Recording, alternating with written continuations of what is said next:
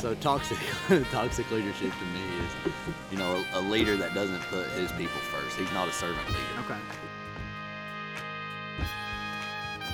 So for those that don't know, a frago is a fragmented order, which means like your your order, your mission comes out, but it changes 17 different times throughout the process.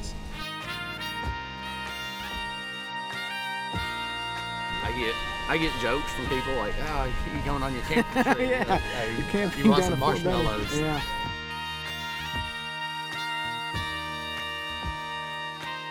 So you threw up on the rucksack in front Yeah. of you. yeah.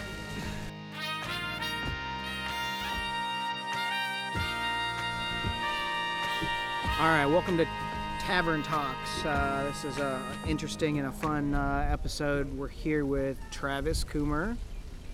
I don't know, are you Travis one or Travis two? Travis one. You're Travis one. All right, so I'm Travis two. Um, and, and really, like this, this is going to be kind of a, a conversation about about yourself, right? And how did you get pulled into EVETS? How'd you get pulled into Eastman? You know, all the kind of fun stuff that like you know, for our, our listeners and people that are like, oh, well, they're, oh, we know them. They're on the EVETS leadership team. Well, they don't really know the other dimensions about you, right? Um, and so this kind of stems from people knowing you at work and people knowing you, you know, um, you know, being in the military and serving and a veteran. Um, but at the same time, there's so many other different facets that, you know, working out, family, all the kind of fun stuff. Uh, so I guess just give us kind of a rundown of if you had an elevator pitch for like two or three minutes, you know, how would you describe yourself? I would describe myself as uh, active, uh, hard worker, dedicated to what I love, dedicated to my family especially. I've uh, been at Eastman for almost seven years. I started at with uh, contractor groups inside of Eastman before. And I decided to make the leap to Eastman when I was a contractor, just looking around at how the Eastman employees treated or treated and supervisors treated them. They showed so much respect to them, and I was starting to learn about the veteran side on Eastman as well before I even joined Eastman, and uh, realized how well Eastman takes care of the veterans. And you know, in December of 2014, I applied for Eastman, and I started in January of 2015. Been uh, it's been great, great company to work for. All right, so you, you, had mentioned, all right, dedicated to family. Um, tell us a little bit about your family. So I got four little girls. Uh, well, I say little, not so little anymore. I got one that's about to turn 13, one that just turned 12, and then they. Uh, 12 and 13 going on 30. yeah, that's what it feels like. they run your life, huh? Absolutely, they they control. Is that why what you I chose do. night shift? Oh yeah, they control what I do on a daily basis. Uh, Okay. So I got a, uh, she, I got a six-year-old and a nine-year-old as well, Okay. and uh, they're going on 25. So. So you got all the ages, all the, the fun ages, all the way up to probably the stressful ages. Oh yeah, absolutely. All right. They're all stressful. Yeah. Come on, girls. Welcome well, we've uh, got four-year-olds in the house, or a four-year-old in the house, and she's, sweet though. Yeah, and in and whatever reason, like I mean, we're completely blessed here, but at the same time, you know, when they say, "Oh, the terrible twos or terrible threes, like we never really went through that. I don't know why. But now I'm, I might be counting my chickens way too early.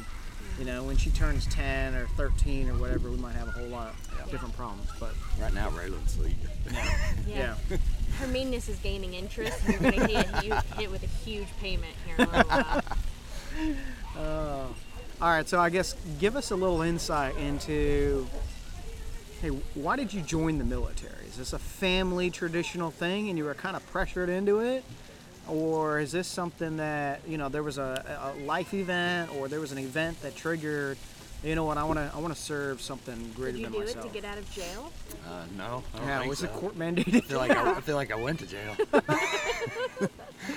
uh, so we, we talked about that a little bit in an earlier podcast. Uh, you know, I, I never had family in the military, and one event that stuck out to me was 9/11, and that happened when I was in elementary school. So it stayed with me and stayed with me and stayed with me, and uh, you know, I had a kid right when I turned, well, shortly after I turned 15. So I knew I needed to do something to better myself, become a become a role model for her. Um, where I was working at the time was fast food, and I didn't I didn't have insurance, and you know I, I needed to do something. So I joined the military when I was 17, and you know I've been in there almost 12 years now, Yeah. and I love it. Okay, when, when you, you say you joined the military, you joined the army. Army. yeah. Let's be very specific here, right? you know.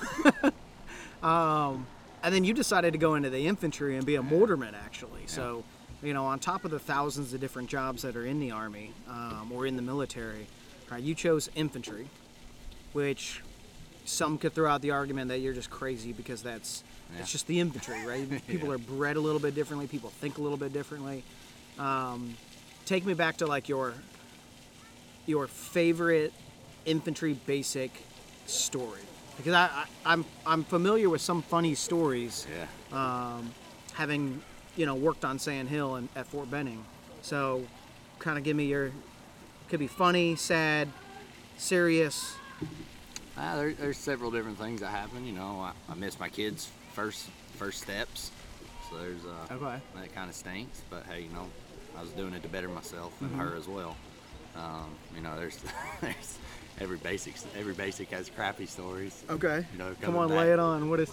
Coming back from our last FTX, you know, on the way to Honor Hill, and uh, you know, I, I started to get really sick. You're up for 48, 30, or 48, 72 hours. Mm-hmm. And uh, I just started throwing up on my ruck march, and uh, I started throwing up on the guy's rucksack in front of me. Oh, all right. And So I you knew went at the five quit. meter pace. Oh, no, I Or the five meter couldn't- no, distance. you were no. breaking all the rules, Yeah. trying to stay as Well, close you as know how possible. It works. It works like The a accordion yo-yo. effect? Yeah. Yeah. you catch up, then Okay. you drop a half Okay. a mile back. it's a yo-yo, man. So you threw up on the rucksack in front Yeah. of you. Yeah. All right. And that's- every time we every time we took a kneel, I would just pass out on my rifle. I, I thought, well, I'm never gonna make this. Okay, so I'm was this was this it. summertime? Oh yeah, all summer. Okay, so they did they do um, uh, ice sheets or anything? Did you get ice sheeted? You know. I had ice sheets on that. so our first, our first run of basic, I don't know, two weeks in, I, uh, our first hard run, man, I blacked out. I couldn't see anything. I, I knew somebody was close. I just started grappling on to whoever I could reach, and it ended up being the drill sergeants. it's so early. They started pushing me off, cussing me, telling me not to touch them, and I couldn't see anything. I was, I was blacked out, and uh, I wasn't, I wasn't used to running in that kind of weather. And uh, Well, I mean, I mean, knowing that that I see you at the gym every time I go to the gym, which isn't as often as you probably go to the gym, um, I got to imagine that, you know, uh, Private Travis, you know, also had a foundation of some physical fitness prior to going in. So, Yeah. was was that just a shock to your system of, you know, lack of sleep, lack of food, different environment, Well, people was- yelling at you, or was was Private Travis li- literally just unprepared athletically? Oh, Private Travis was unprepared. I was, I was 17, still trying to raise a kid, Okay. trying to make it through high school. Okay. All right. My plate was full. Well, I was giving you all kinds of credit here and some some benefit of the doubt, thinking that like, No, man. Private Travis was stacked, ready to go, No. and and this was a, a 12 mile run on Oh, Sand no. Hill, you know, I wasn't prepared. out to the hand grenade range and back, you know, or something crazy. So, all right. All right. So, so as you've served through the military, uh, you've come across good leadership, maybe poor leadership, whether that be leadership. what? Toxic leadership. Okay, toxic. You know, whether that be NCOs or whether that be officers, we're not going to discriminate here. Um, Mainly officers.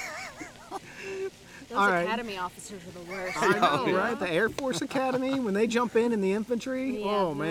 No, definitely wasn't talking. I'm talking West Point, especially the ones that had the like the scholarship Oh, yeah. kids. Oh, those were the Yep. worst. Wrestling scholarship was Oh, the absolute worst. now they wear buttoned up Yeah. t-shirts tucked in blue jeans. And it's Yeah. 90 degrees outside, and they're chilling in it. I just, you know what? Explains the army right there. All right, so so back to back to the basis of leadership here, right? Like, you know. All right, so if you were to pinpoint, you know, it, it it may not even be a characteristic of leadership, but what is one thing that kind of gets under your skin when when you're thinking back to those days of either drill sergeants, NCOs that you've seen in units, officers that you've seen in units, you know, what makes a leader toxic? Like you, you mentioned, you said toxic. Um, kind of describe that to me. So- don't don't say names. No, so so toxic toxic leadership to me is, you know, a, a leader that doesn't put his people first. He's not a servant leader. Okay. Um, and he's he's all about, hey, you know, my guys, I know they're tired. They can just they can just go and do this. Yeah. Pardon my language, shitty detail. While I I'll Yeah. go take a nap or something. Um, and just never you never see them. They always put somebody else in charge, so they don't have to be there. Uh, and, and they're never they're never around. They don't answer They questions. don't have that they, presence. Yeah, right? and they're they're And never that could be there. NCO or officer. right? Absolutely. Yeah. Absolutely. Um, and I mean, I, I feel where I've where I've moved up in leadership roles now. You know, I'm there with my guys all the time. Yeah. If there's a detail, you know, I'm right there with them. That's part of it. Yeah. I, I join. I wear the same boots they do. Yeah.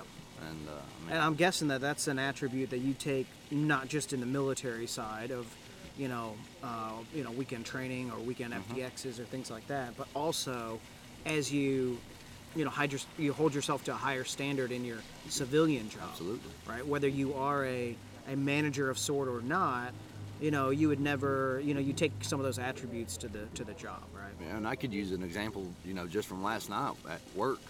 We had a uh, we had a small fire on a syngas line, and uh, you know my my team managers were there, but Yeah. they they were just kind of just waiting on the fire hall, and I jumped in and I said, hey, you know, to my team manager, I said, hey, you know, we need to wet this area down at least, so if Yeah. this flame spreads. There's, there's wooden scaffolds, there's lockout, tag out, paper tags. Yeah. Let's wet everything down. Yeah. And you know, I just I just jumped in there and took charge and just tried tried to lead that. Yeah.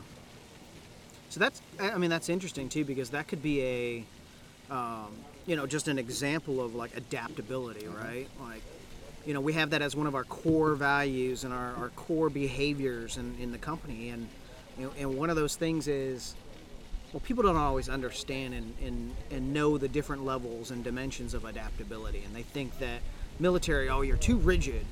You know, you show up and you say, yes, sir. You know, they say jump and you say, how high? You know, that kind of stuff. But there's also like a, a learned trait of adaptability that, you know, you, you can, you know, fire as an example, right? For any job, whether you're in supply chain, logistics, manufacturing, firefighting is a term because it's literally firefighting. It's somebody jumping in and having to adjust on the fly and make quick decisions and leadership decisions.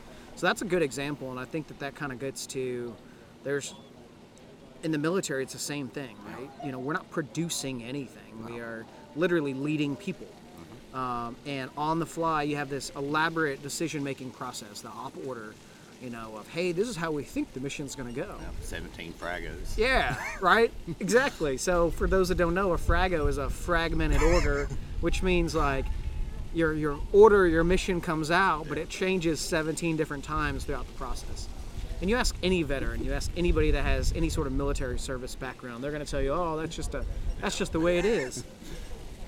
I think in civilian businesses, people get too fixated on the thought that oh, military's too rigid. They're just maybe yes men or yes women or you know, and that sort of thing. But I think that's a great example. I also think it's a good example of you know bias for action and proactive approach. You Yeah. weren't just saying, "Oh, there's there's a fire. Let's wait for the firefighters." It said, "All right, how do we how do we proactively make this less of a problem later? How do we look at this to prevent the fire spreading literally in this case?" absolutely. Yeah. And the bias for action. Yeah, I'm not going to just wait for the you know the one person here. I've taken my uh, annual safety training. I know which you know.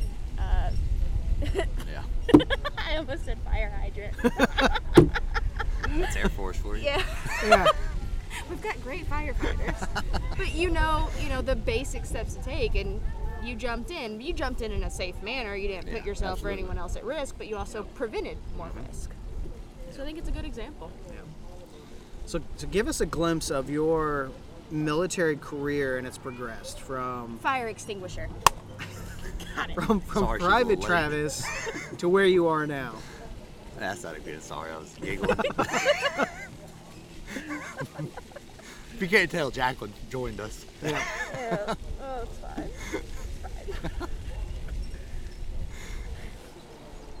All right, so, so give us a glimpse of that that progression. Um, there's a lot of folks out there that don't understand that, you know, going from a private, you know, to where you are now, it takes a lot of work. It takes a lot of discipline. It takes a lot of promotions. Uh, maybe getting knocked down a couple times and told, hey, you're not yet ready for that role. Um, and so you have to adjust. Schools, learning, things like that, PT, to get to the point where you become qualified in the military's eyes of being promoted to additional responsibility. Yeah, so, you know, when I joined, when I was private, Travis, uh, I was uh, I was only 17. I turned 18 in basic. You know, I Okay. I was a kid with a kid. I've, I've never really enjoyed summers and everything. Yeah. So, you know, I was I was pretty immature to say the least. And when I was private Travis and private first class Travis, you know, I I, I screwed up quite a bit. I, I was, you know, I tried to hide at drills and stuff. I didn't really didn't really take it serious. Yeah. And uh, you know, it, it, it kind of kind of put me in reverse for a couple times. But then, I, you know, I started I started maturing myself. My kid started maturing, so that helped me. You know, I, I really need to mature more than she does. Uh, so going through the ranks, you know, I going in deployment. I seen I seen other people make mistakes and get in way way more trouble than I ever did. You know, mm-hmm. I, I kind of kind of took took them under my wing as a mentor at the time and tried to guide them in the right direction, which helped me, which Yeah. helped me guide myself in the right direction Yeah. as well. Well, what led you to that? Was that just something that you saw in the ranks that they did? Yeah. Or is that something that maybe your leadership expected from you because you're now, you know, E5 Travis and you're a squad leader and that was just that was something that like was an underspoken rule. How mean, did that come it- about where you, you guided you took people under your wing? A little bit of both. Okay. You know, when you're an E5 and you got fours and below, you Yeah. know, they're they're your they're your person. You you try to ra- you try to raise them Yeah. quotations as you want them to progress Yeah. because you know when you're gone, these guys are going to take your spot. Yeah.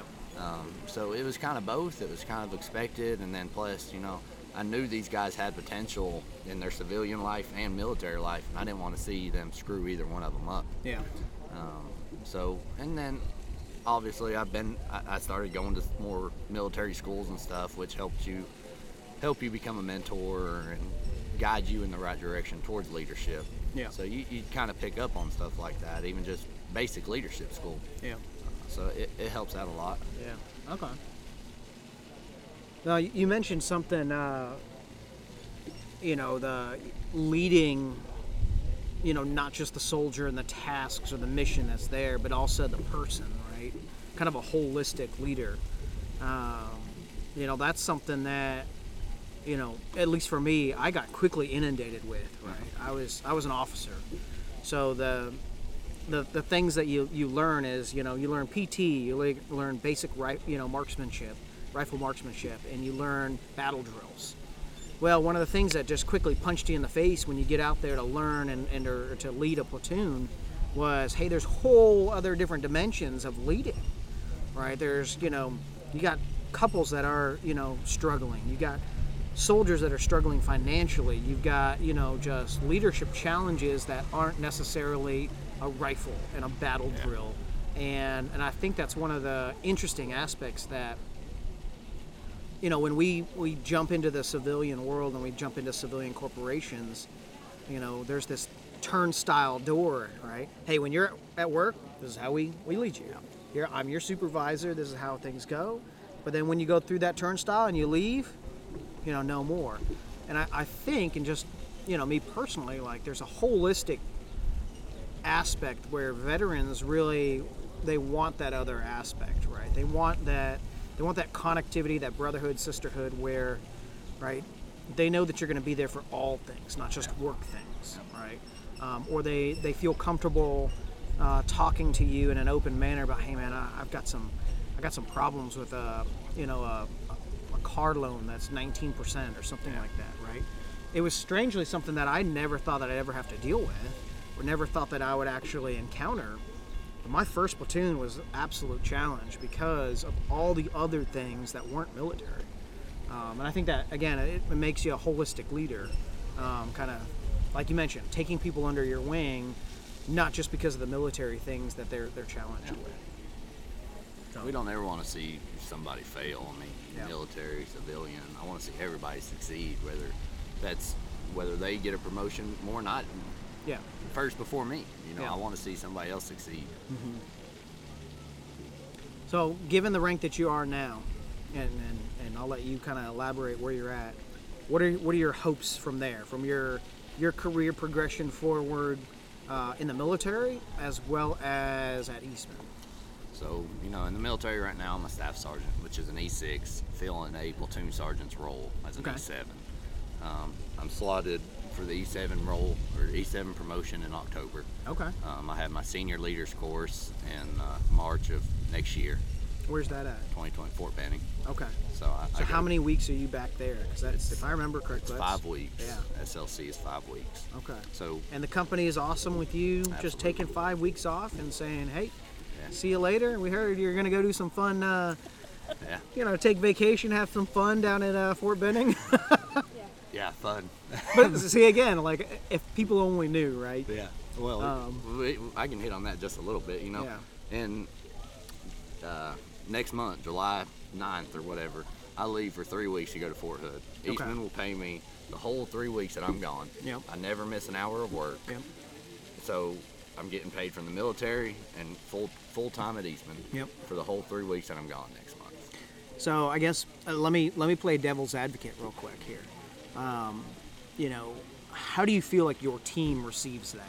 You know, So you don't, you know what I mean? Like, Yeah. um, that's got to be tough. They've got to cover down on you. I remember back in the day in the military, we always covered down for people, right? Yeah. And we were like, we were eager to step up. Hey, they've got a challenge. I've got a bucket. I'm gonna grab a bucket, scoop some water, and Yeah. throw it out of the boat. I'm gonna help out, right? Um, how is that perceived here in, uh, I guess, a civilian world? Again, this is just one story, not. Yeah, I mean know. it's always challenging, especially coming out of a shutdown where we've been doubled up for three weeks Yeah. already, and now I'm now I leave again for three weeks. But you know, I, I've done I've been at Eastman for almost seven years, and I've gone to AT every year. Yeah. And I've been and I've been deployed for a year. Yeah. Well, I've been there, and I've never heard one negative comment about Yeah. me being gone. I get. I get jokes from people like, "Oh, you going on your camping trip? Yeah, Hey, you're camping you want some at Fort Benning." marshmallows?" Yeah. um, and and it's always it's always jokes. You know, they we usually have a dinner before I leave just to Okay. uh, say, All hey, right. you know, good luck. Yeah. And uh, I'm, The team's pretty well received and, absolutely and, uh, and very I've been supportive. That's through, uh, awesome. I've been through three team managers now with with me being gone, um, different area managers, and nobody has ever. It's never held me up on something, Mm-hmm. and I've never I've never received negative feedback from it. And I've also I've, as well I've put in my team managers and area managers for awards from the military for Yeah. their support, Yep. um, and it's pretty awesome. Well, the irony too is, um, you know, all jokes aside, you know, you're gonna go to, you know, on post living down there, and I, if I remember correctly, you got like a, you know, you could probably walk about a mile, and then you'll get to the subway. Yeah. I think the bowling alley is shut down now. People just don't bowl anymore on post, Yeah. uh, and there's not much there. No, Um, and you don't have a car, right? And so literally. I haven't been to Fort Benning since 2010. Yeah, so- I mean, I haven't been down there, yeah, in a while Yeah. either, so don't quote me on this. But um, I remember all the, the SLC, you know, folks that were coming through Uh, because they paired them up the way the the, the bar, you know, barracks and the buildings mm-hmm. were. You had all the second lieutenants yeah. on one side for the BOLC, and then you had all the the E7s for SLC on the other. Yeah. So you had the very beginning of people that were learning how to lead, and then you had the people that were very senior. Um, but then you'd see them at the end of the, the day still walking like ants mm-hmm. over to the subway, Yeah. you know, or to the gas station to get like a monster or something like that. Yeah. So, and you know, next month in Fort Hood, Texas, I'll be sleeping in a tent, a one-man tent for three weeks. Baby wipes us a shower. Yeah. So. But I, we got off subject a little bit, so go, going back to where I am in the military, where I want to see myself in both civilian and military. Uh, so in October, I hope to take the E7 slot, which I'm slated for. Yeah. Uh, they've already put me in. They've already put me in that role. It's just the uh, packet and everything that has to get that has to go through approval and Yep. everything and the boards. Um, so I hope by the end of the year I make seven, and next year I'll go to SLC to. So SLC is what you need to keep your 7 Mm-hmm. So I hope to go to that in March, and then I go back to Fort Benning in the fall of next year to do uh, MLOC, which is Mortar Leadership School. Mm-hmm. Um, so that, that's pretty exciting. I just, hate- I, you know, I, at the end of this contract, I'm gonna have 15 years, Yeah. and it's it's a really tough decision whether to get out or stay in and have a check waiting on me when I'm 37 Yeah. for retirement. That's not bad. Yeah. It's, and, uh, I, and I enjoy I enjoy what I do. I enjoy the guys. I enjoy leading them and making better people, both military and civilian side. Uh, so it's I like it. It's pretty exciting. yeah, you're at a you're at a, a really cool point uh, in your career too, where you have those kind of options. It's a tough challenge to sit down with your you know wife and your family and think about well, what do, what do we want for our future here and, and, and, and this sort of thing. Uh, for those that are listening that don't really know or aren't aware, there's actually pretty rigorous steps and requirements that, that you have to check in order to even be considered for the next rank. Um, one of the, the interesting things that I liked about the, the NCO side and the enlisted side versus the officer side um, was that aspect. You go before a board, you have to interview, you have to display knowledge of your current role, responsibilities, and your leadership capabilities. Uh, but then there's like you know, like you mentioned, there's different courses that you have to take, which um, take time out of your you know time with your family, time out of your civilian career.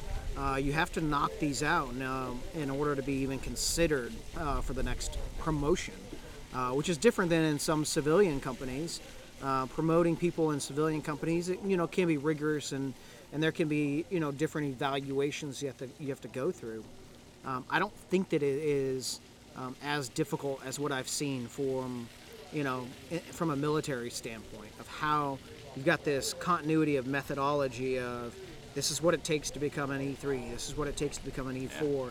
You have to go before your your superiors, you know, as an E5 to get this certain rank, or you have to have this sort of degree or these these training requirements, um, which makes it, you know, um, all more deserving of the qualification and of the rank when you get there. So, another thing that's awesome about the school is, you know, Eastman recognizes them as a, as a school that you've gone to Yeah. for leadership. And, uh, it's pretty awesome. I, anytime I anytime I talk to somebody at Eastman about it, they, they ask me. I elaborate what they what they are, what I've learned in them, what traits what traits they taught me. So it's pretty cool that they recognize it. Well, Travis, thank you. I appreciate it. You know, giving us a little glimpse of, of the third and fourth dimension of yourself, not just as, hey, you're a part of EVETS, but also, you know, about your military service and your family. Thank you. sir. All right.